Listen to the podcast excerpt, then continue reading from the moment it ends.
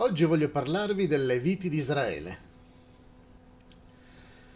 L'antico territorio palestinese, quello della nazione di Israele, è stato descritto come una terra in cui scorrono latte e miele, un paese di frumento e orzo, di viti, fichi, melograni e di olio d'oliva.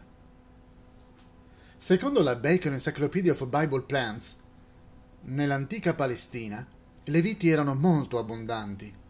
Infatti, semi d'uva sono stati trovati nella maggior parte, se non in tutti, i siti su cui sono stati condotti degli scavi.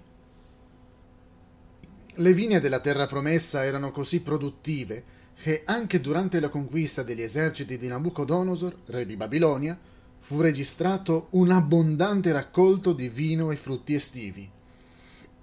Per produrre una grossa quantità di vino, i contadini israeliti dovevano prendersi diligentemente cura delle loro vigne. Un documento descrive cosa faceva un tipico vignaiolo.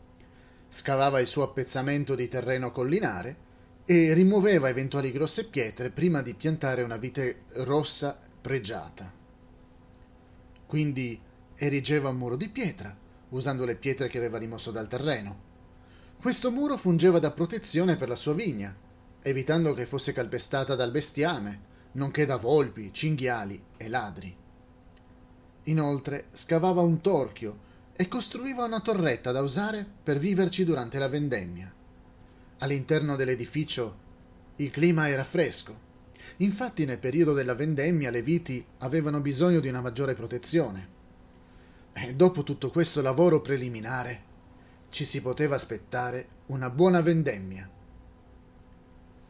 Per garantire un buon raccolto, l'agricoltore potava regolarmente la vite, aumentando la produttività, e zappava il terreno, tenendo a bada erbacee, rovi e spine.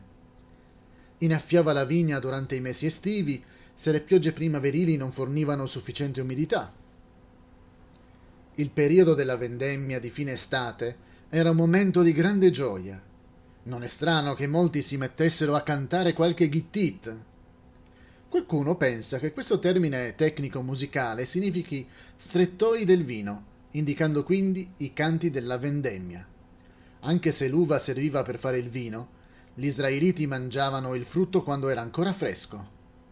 Preparavano anche l'uva passa, ovvero essiccavano il frutto, che poi trasformavano in focacce dette schiacciate.